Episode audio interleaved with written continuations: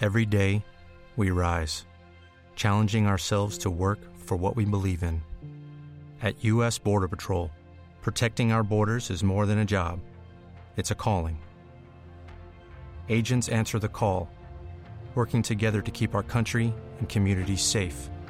If you're ready for a new mission, join U.S. Border Patrol and go beyond.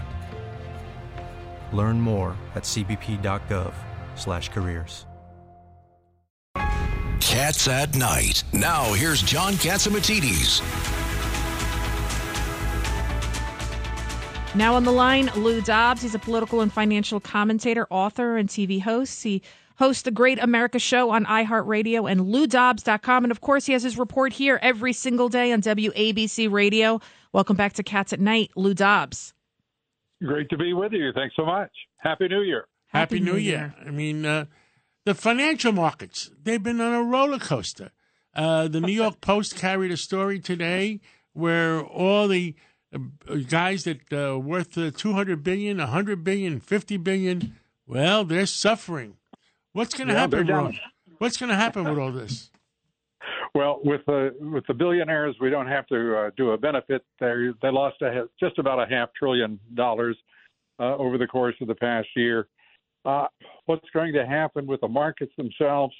Uh, you know, I'll give you my best guess, and my best guess is that the majority are wrong about the markets, and by that I mean all of the talk, the Sturm and Drang of uh, uh, all of uh, the so-called pundits uh, and gurus on Wall Street is that we have a recession. It's assured, uh, and we're going to see you know, great calamity. I, I think they're overstating it, John, by a considerable margin. Uh, the reality is we had a recession last year, the first half of the year, uh, and no one seemed to pay attention to it. And now we don't have a recession, low unemployment. We have growth, and suddenly everyone's sure that this is a recession. Uh, I, for the life of me, I can't figure out what they're thinking. Uh, it, it seems to me that while things are tough and volatile, as you said, as you say, uh, you know, this is not exactly a, a terrible time in which we live uh, financially and economically. Uh, and I don't believe that uh, you know the end is near by any stretch of the imagination. You're right. Um, interest rates, you think that any chance that uh, uh, Chairman Powell will take a pause? I think there's every chance because Powell is, you know, he's been chastened before. Uh, he was raising rates uh, in 2018. Uh, he was doing his best to be ahead of the markets when he should be behind the markets. He's done the same thing here, and the reality is that he is he's going to have to face facts. He has goals. He's got two percent goals for the discount inflation rate. Uh, he's going to have to live up to that but by no means is he should he be uh, willing to put uh, millions of people out of work, and that would be the result uh, if he continues on this path. But on the well, the real estate market is being devastated. Uh, new construction is being devastated. Lou, this is uh, this is Pete King. I have a quick question for you, and it's maybe an over- oversimplified one. How much would the economy improve if they uh, once again start exploring for oil, opened up the uh, pipelines, and ended this policy of restricting oil production? I think that we are already seeing, uh, first of all, prices decline somewhat. Uh, they're going, they're now going to re- uh, rebound a bit.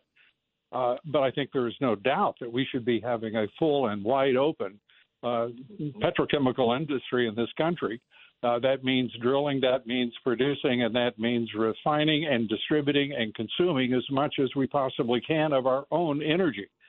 It worked uh, during the four years of President Trump, uh, and there's no reason in the world why it wouldn't make all the sense in the world, just in terms of national security, uh, to be doing so again. Uh, we do not, you know, Medvedev, uh, uh, the Russian prime minister, suggested the other day with his his crystal ball for the future that we'd be looking at 150 dollar a barrel oil.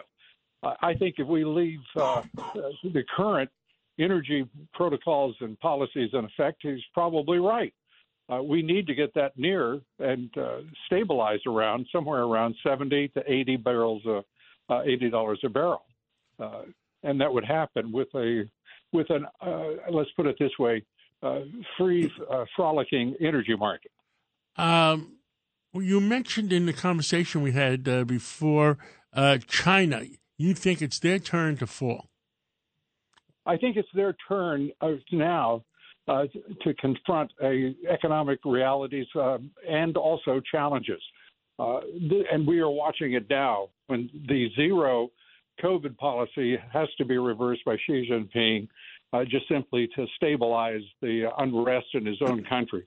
Uh, we're beginning to see some some balance achieved by the CCP, and by that I mean they're having to take cognizance of the fact that they have a lot of problems they've got to deal with. Uh, and this bluster and the refusal to join the global uh, marketplace uh, as anything other than a producer has to be reversed. Uh, so I think it's their turn to go from uh, what was a uh, you know a straight trajectory higher on the backs of the the purchasing consumers around the world. they now have to to fall in line and to either be a global trading partner uh, rather than a, uh, if you will, a mercantile uh, uh totalitarian nation. I think they have to adjust. And uh, Lou, there's a new problem. Uh, the COVID problem is exploding in China. We just had Gordon Chang on, and mm-hmm. I know it increased like thirty-seven thousand or thirty-seven million in one day. Was it? Uh, the COVID cases, yeah, it's yeah. like 37. And, and, and now the Chinese are allowing uh, the airplanes to come into uh, in our country and in uh, Milan uh, with mm-hmm. with people with COVID above, uh, aboard. Well, I'm I'm pleased to see the Biden administration at least say that they're going to insist on having negative tests from every traveler, irrespective of whether they come in directly from China or third nations uh, they will have to have a negative COVID uh, card with them, or they don't get in. Uh, the unfortunate part is that that doesn't go into effect until next week, the fifth. Why are they waiting to January fifth? It should be tomorrow morning. Uh, the fact that he's doing it at all, John, is what really shocks me. Uh, but I'm appalled that they're not moving with the uh, with the urgency this requires. why not we stop all travel? Yeah. I'm sorry. They should stop all travel because the people that uh, have COVID versus the people that flew in that airplane with the people who have COVID might not test uh, negative, uh, might test negative, but they're not negative. You know, I recall having the very same conversation with Dr. Fauci in February of 2020, and he said, if you can imagine, that travel bans don't work. Travel bans do work, and they are the only thing that do work in the incipient stages of a pandemic, a potential pandemic.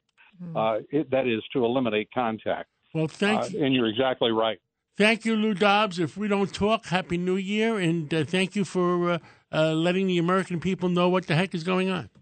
Appreciate it, John. Always great to be with you. Thank, thank you. you. It's Cats at Night on the Red Apple Podcast Network. If you only have a 401k, you're not getting the most for retirement. Wait, what? Add a Robinhood IRA on top, then they'll boost it by 3%. You can do that? And if you transfer in any retirement account, you get 3% on top of that. Is there a limit to the match? No limit. Robinhood Gold gets you the biggest contribution match of any IRA on the market. Sign up for Robinhood Gold at Robinhood.com slash boost by April 30th. Subscription fees apply. Investing involves risk. 3% match requires gold for one year from first match. Must keep IRA for five years. Match on transfers subject to additional terms and conditions. Robinhood Financial LLC member SIPC.